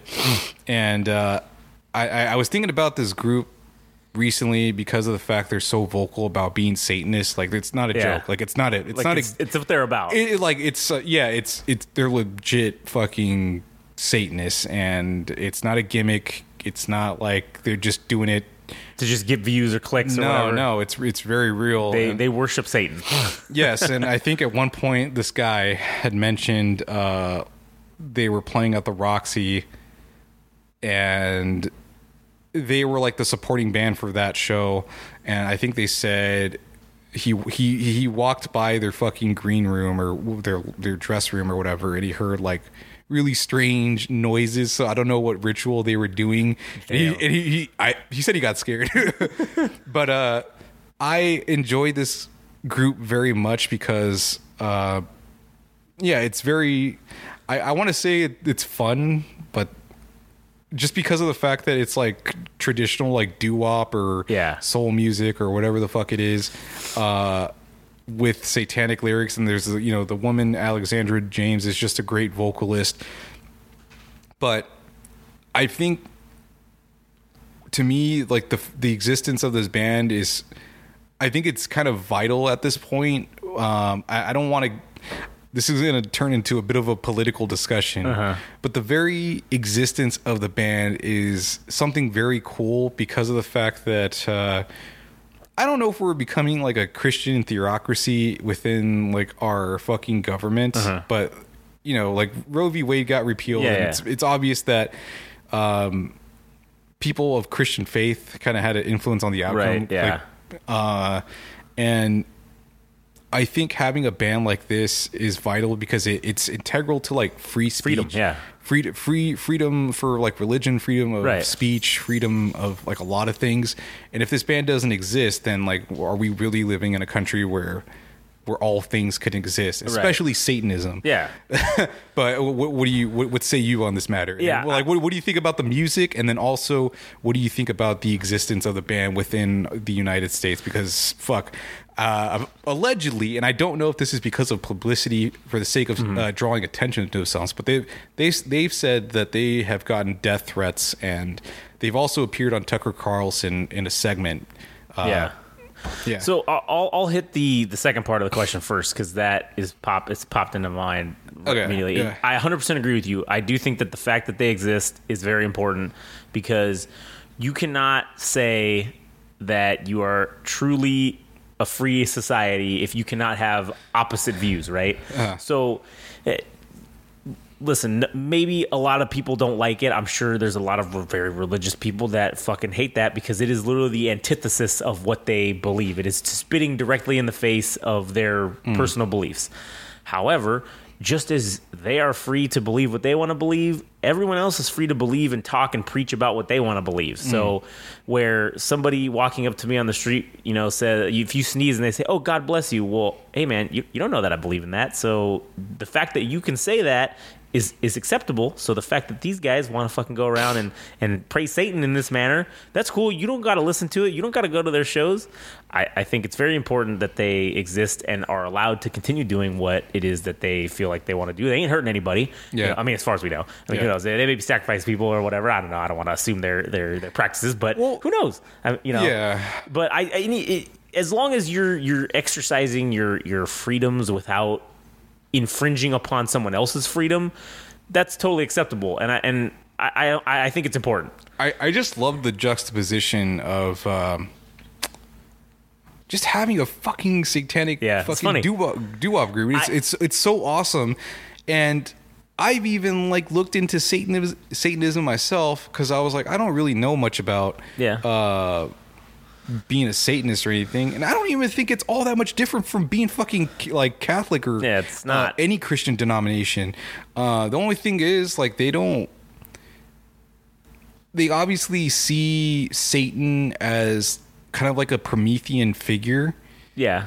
where they believe that Lucifer is the bearer of knowledge that it was because of uh, Lucifer's encouragement or whatever to Right. eat from the forbidden tree or whatever that it wasn't it wasn't like God uh, giving everything to humanity that uh, uh, fuck, I, I lost my train of thought. But basically, the, the whole Yeah, thing yeah. about like Satan being the bearer of knowledge, Right. like, uh, and obviously he's an adversary, uh, adversary being like opposed to, Right, yes. okay. Yeah. Uh, yeah. I just wanted to double check, but uh, they also don't like that God is so authoritative and like Right. all that shit and Yeah. uh what else is there they they have like their own sacraments and shit and i don't Yeah. i don't think it's like any fucking different from like christianity It's, it's not. It's just. But it's, just, the flip side of it. It's this. this It's literally like the dark sides- side of, like, the fucking. Christianity. Yeah, yeah. it's it's like it's the same side. It's the different side to the same coin, essentially.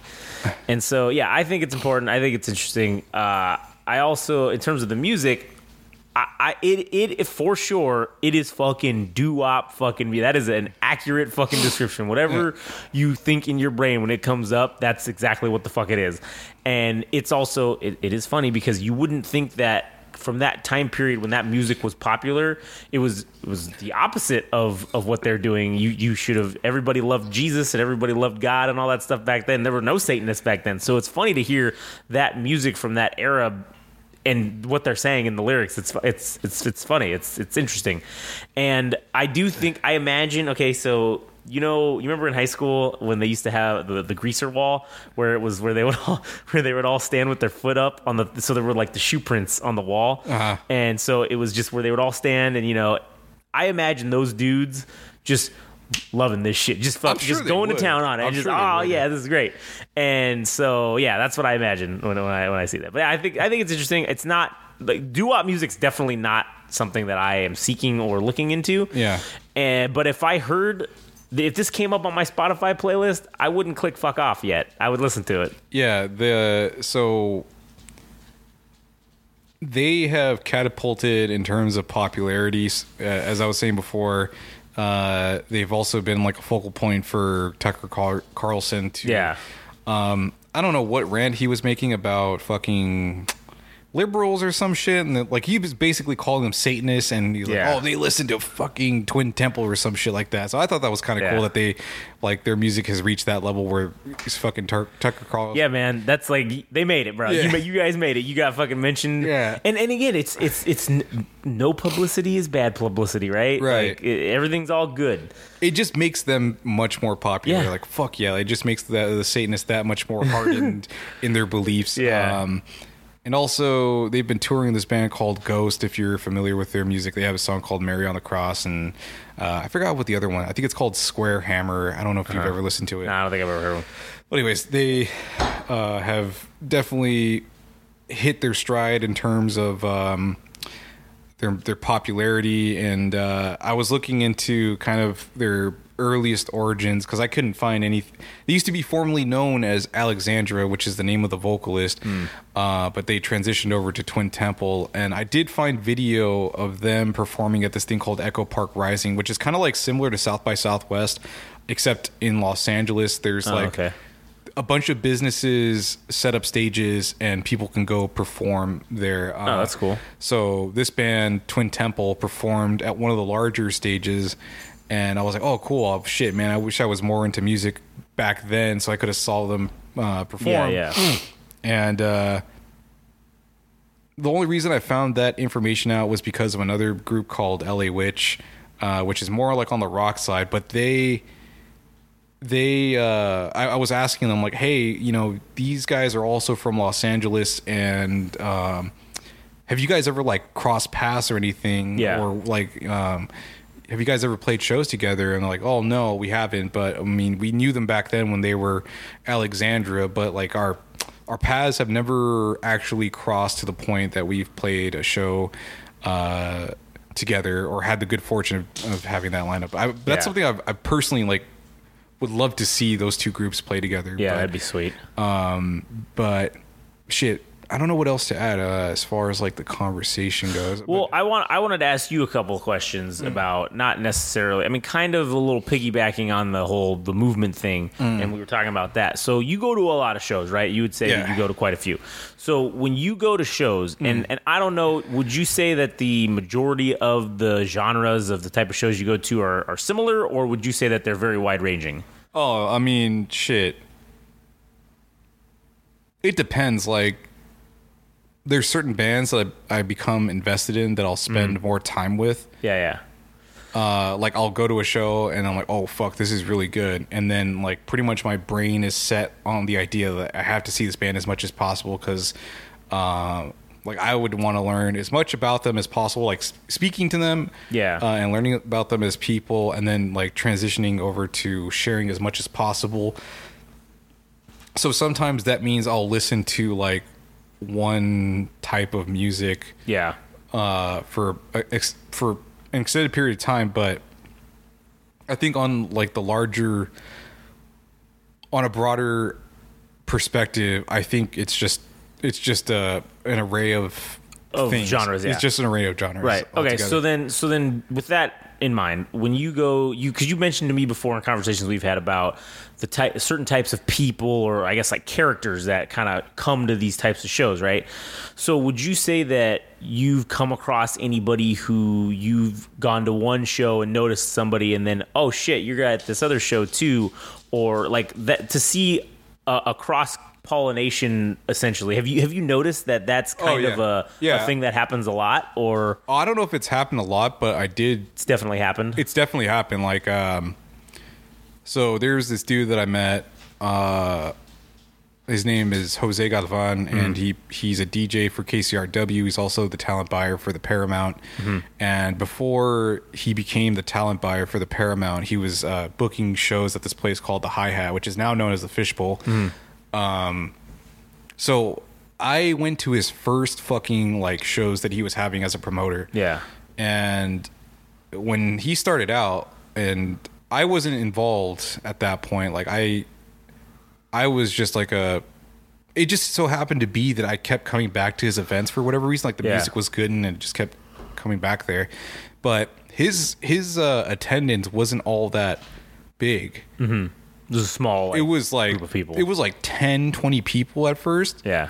and then at some point I think on the fourth or fifth show, something started to happen where um, I met this artist. Like the, I, I was basically going out to shows, and if, if I found something that he like he might like, Yeah. he would book that band. Oh, okay. So I found this artist, and her her name at the time was Welfare, and I found her like here in Riverside, and I told her like, hey, there's this guy, and um, you know he's he's booking shows and stuff, and I think he might be interested in your music. Like, would you be interested in in like Mm-hmm. Doing know, something, could- yeah.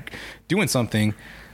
And when she performed that show, I stuck around and talked to all the band members, and there was this one guy. His name is Jaime Cisneros, and his oh, I, I found this after the fact uh, from this show, but um, his dad is part of like a really popular like Mexican group called Los Freddy's. I mean, um, so he, he he's there's a bit of like legacy or um, yeah, yeah. uh, for him. But this guy kind of opened me up to a lot of bands that were here in Los Angeles, like that he was part of from a, like across a number of genres. Yeah. And I learned about a lot of bands from this guy. So shout outs to him. Um, but I think that dude, or maybe it was like the other band members, because there was band members within that group uh, that this woman had uh, that were in other other bands and I learned about them as well. And what ended up happening is that this guy Jose kept booking like all the talent around that one artist which which was welfare. Like the band members of that group they got booked and everybody else got booked. Yeah. and then the the event started to have like an increase in attendance but it wasn't just like random people. It was like it was it was artists too like they were coming out and supporting their Yeah, friends yeah, yeah. and then by the end of like um so like the last show that he did was in February and he had one of the guys from like Chicano Batman um and by that point that that show like had sold out and um but there it was just the fact that there was artists that were not only performing but they were also coming back to the event Yeah. and the attendance was Was continuing to continue rise, to grow. yeah. In another situation, there was this band called Low Hum, which was they were performing a residency at this place called the Echo, and this was before like their debut album came out. And uh, I went to like three of the five nights of his residency. It was like every Monday Monday night in April of 2019, and I saw people continually like coming back. There was one guy, this small bald dude. Um, kind of like an LA hipster, I guess you say. But the only reason I remember him, this isn't to be offensive or anything, but I think he had like progeria, Oh, okay. like you know, like the the the guys that look like they're they're, they're full like- grown adults, but they look like kids. Yeah, yeah, yeah. But that guy was like at that show every time, and there was like a few other people, and yeah, dude. Like if you if to, to answer your question, I I think there were cases where, um, where I would go to shows and I just kept seeing like the same The people, same people, and yeah. it wasn't like it wasn't just one event that I was going to, Right. Like for for Low Hum, it was the residency, and for Jose, it was like his event. I would go to shows and I would see other people like at different shows. Like, it was really fucking wild. Yeah, no, uh, that, that's interesting because I, I was just curious to know about how, like, what the people that are in that. I, I guess it's I don't know if it's underground or whatever. Would would it be considered that underground, you know, local music scene? How many of those people are? Oh, they're just here for one one band, or or if they're interested in in just the underground music scene in general, and that's what they're kind of gravitating towards. Oh, cool. Let me go. Let me go to this show. Let me go to that show. Let me go to this. Let me go to that. Because, like I said, you go to a shit ton of shows. As far, I mean, at least shit from what you told me. Yeah. And so I would feel like you, you. So yeah, you did answer the question. That was a good. That was a good answer. Yeah. So, but that was it. That was all I had specifically to ask about that. Oh, okay. Yeah. Uh, what, what do we at in terms of time? Uh, hour and hour and thirty one. So we just we just hit over an hour and a half. So I mean, ninety minutes talking about you know for our first one. I mean, not really having a lot of. uh you know, you got anything else you wanted to add in here or say? Shit. Topics, you know? I I came in here with like three or four, and I think we addressed all of them. But I Yeah. I, I kind of hate the fact that sometimes when we're done with this shit, like you know, after we wrap up, Yeah, yeah. uh, recording, You come I, up, I you, think you think of other shit. I think of other shit. I'm like, well, fuck. I'll Well, just say that- say that for another episode. yeah, well, that's that's the whole point of this. Is it's not just a one and done. You know, there's multiple episodes. Obviously, we're gonna do this, so you know. I don't, I don't know if you've experienced this uh, personally with because you you've we've talked about this on other other podcasts. I think it was like the butt fuck nowhere show Uh-huh. Yeah, uh-huh. that you were talking about doing things in in segmented uh, instances. Right. Like you you've been writing in ninety minutes, Yeah, yeah, ninety minutes a day or something. right, like yeah, and I think in terms of uh, doing podcasts, like it's great that we just did, you know, a ninety minute podcast or whatever, and uh, sometimes it's good to leave shit on the table for like the next Right. time. So you're like, oh, next time when we come back, I'm like, let's hit yeah. this fucking like topic. Oh, we got we got two or three lined up already, ready to go. You know, for next time if we didn't get to them, or if you know you thought of them after the fact. Yeah, fucking, we could definitely hit them next time. So Yeah, so uh, That's good. I think this this uh, wraps up the program. I I know we kind of went off on a few tangents. I I don't really know how this is gonna work. Like I kind of just like talking about music and the relationships amongst people, and I guess the current state of music itself. Um, broadly, I guess you could say. But I, I think it also is cool to share our own personal experiences with music, Yeah. like with some of the stuff that you said. Like, I, I don't know if there's a format, but do you think like that's how it would work out that we Yeah, kind of keep it like half personal type of shit, Yeah. like our own perspective on things, and me talking about just the music landscape in general. Yeah, and and I, I think that's a pretty good format to have. And we've got a someone who is I, feel like a legitimate bona fide expert in the realm of, of music or whatever, and you got me who's you know just your general uh, commercial consumer of music and uh, kind of doesn't really know shit about anything. Oh, but there is you know, one more thing, oh. but do you want to save it for next time? uh, what is it? Well, so there, there's like a city here in in Southern Uh-huh. California, and I don't know if this is just like a thing that's exclusive to the city itself, but uh, I showed you this band called I don't know how to pronounce their name. I think it's called like Terena or Uh, Tor Yeah, Terena or something like that. But they're like a metal like hardcore yeah, band yeah. or whatever the fuck they are. But I found it really interesting. Um, Oxnard is like the place that they're from uh-huh. And there's this guy uh, he runs like a, a label like a tape label i guess you could say so artists can come to him and he would make tapes of their their records shit, whatever yeah. And uh, he's very familiar with like the music scene out there and it's not just like specific genres he just kind of like knows about everything that's going on with Yeah. him and i don't know if it's because oxnard, oxnard itself is just a large city with like a, a hometown feel Yeah. but a lot of those artists like know each other. Um, there's this other artist named Los Retros who people may not may know because I mean they're they're very they're a very great band. Yeah. And amongst some of the people that live in Oxnard, there's this other uh, artist named Cola Boyy who's kind of like in the disco disco 70s type of shit. But that guy lives like because I, w- I went to go visit this guy Mauri, who was like the lead singer, like the creator of the band Los Retros. Uh-huh. And he lives in Oxnard, and that guy lives like the other person, Cola Boyy, lives like two miles from fucking. Like, it's, Oh, damn, it's it's not. like it's, close, it's, it's not even far. Like it's really fucking close. And we drove by his house one time, and like he. I, they're friendly with each other. yeah. They're, friend, they're friendly with each other. And I'm like, oh, this is really cool. Like this is like a, like your, you know, all these bands are like neighbor, ne- uh, Yeah. neighbors with each other. but uh, I was checking out this band Terena and um, on their on their Instagram, and I saw like that fucking guy Cola Boyy was like Yeah. commenting like, "Oh fuck yeah! Like you guys are playing a really awesome show." So I don't know what it is about like that place Oxnard, but it seems like there's a un- there. In this case, for like this specific city here in the U.S., I know I was talking about like Yeah. Melbourne having great punk music, Right. but it seems like Oxnard itself has like a very supportive community, regardless of what genre you play. Yeah. Uh, that all these guys kind of like support each other. I know that guy Cola Boyy, he's somebody that's like he's down for whatever uh, music is happening in term in, Yeah. in Oxnard or whatever. So I, I don't know. I just had to add that real quickly. Yeah, no, and I I feel like that must be because of that it's it's a it's a quote unquote big city, but it's kind of in the middle of nowhere. So it's it's got that oh you're in a small town feel, even though it's not really a small town. So Yeah. like every it's a big city, but everybody knows each other Yeah. in some way. Yeah. And so I, I kind of feel like it'd be like that here if there was some you know people coming up with something that were from where we live and we would be like hell yeah we would just be supportive and saying all that shit like like they like they do and you know want to help pump them up just because oh they're from the same place we are.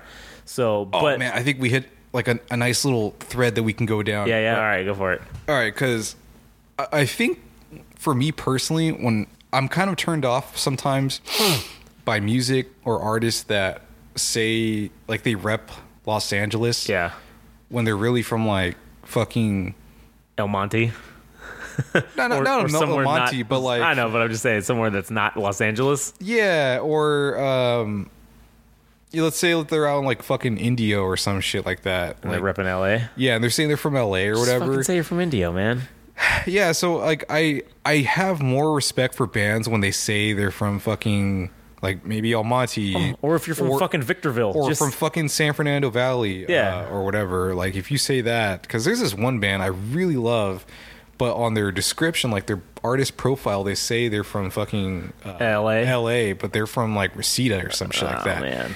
And uh I it gives me great joy to see a community a community like Oxnard for whatever the genre is that they're all being supportive of Yeah. one another but they're also saying like oh yeah we're from fucking Oxnard Right, yeah. and it's not from Los Angeles or it's not from Orange County because a lot of I think a lot of artists believe that like because you say you're from Los Angeles or Orange County like uh for maybe for sp- specific genres like like if it's punk or whatever the fuck it is uh or maybe it's not even genre specific but if you say you're from the largest well I don't know if it's the largest city in in, in California I imagine it is right like it's New Yeah, York and then like- us Yeah, I feel like that's uh, that you're kind of giving like more credibility to say like, oh, I'm in the biggest or the second biggest Yeah. city, and I, I'm making making it right. Uh, but to me, it's cooler to say like, oh, I'm not from Los Angeles. I am not from Orange County or whatever. Yeah. uh, where where you can hear specific types of music in either city, but it's it's cooler to to to hear about some other place like some butt fuck nowhere city Yeah. um, that like might be the next Metallica or might be the next fucking um, Stone Temple Pilots, Right, whatever yeah. the fuck you want to call it, or like the next fucking Tupac. Like to hear that it's from coming from like Palmdale or fucking Lancaster. I love that more than than anything. Uh, so again, just kind of. Reeling, reeling, reeling it all back in. I just want to say that I think it's cool that Oxnard is uh, taking a lot of pride in the in the music that's being developed there, and Yeah. and to to see someone like Cola Boyy being supportive of a band that he makes 70s like disco music and th- these guys are making fucking metal but he's down with he's down with it because it's like it's fucking it's, Oxnard like it's Oxnard, and he's gonna fucking support it, you know. Yeah. And, and that's kind of like how it is here. I feel like if we if there were some assholes coming around here from here, we we would support them regardless of what they were doing genre wise, or if it was something else that was coming up. And you know, hey, fuck yeah, this is from here. I mean, you know, it's like if a new energy drink came out, uh, you know, that was from here. I'd be, we'd be like, oh fuck yeah, you oh, know. Oh, shit, dude. Which is what? Which I mean, I guess we're just doxing ourselves anyways. I but- was I was gonna say man like if if that's this is where Monster got started. So that, Yeah, I- dude, we used to drink that shit all the time. We'd be like, "Fuck yeah, Monster!" and it was made right here in our fucking hometown where we yeah, live. yeah I would say like fuck dude I mean if we had the opportunity if we get to the point where we are successful or Yeah. we have enough brand recognition or enough of a following that Monster sponsors Oh, us man. and we're and we're still And we're still here in, in the same Yeah, city, man. Yeah, like um, I'm like be sweet. Yeah, dude, I would love to have Monsters approval to like oh just to get sponsored. Like oh Yeah. my god, I would. I would Oh, uh, yeah, oh suck- yeah, suck, suck- all the dicks. Yeah, when uh, when we when we make our first convention slash music show, all right, it's gonna be fucking sponsored by Monster. Local local businesses supporting local fucking businesses, right? Yeah, dude, hell yeah. Fuck it, eh? Uh, all right, well. Th- th- That was the only other thing I had to add was uh, that shit about Yeah, yeah. But I All think right. I, now I feel like content, with- Satisfied. Yeah, yeah. So uh, I'm I'm good here, dude. all right, for sure. Uh, so yeah, this is the we're wrapping up the end of the first episode of uh, the Game Rage Music Podcast, and uh, I, I'm Adam, and I'm here with my co-host uh, Josh. That we just uh, did all this shit. So thanks for tuning in, and we'll catch you all next time. Yeah.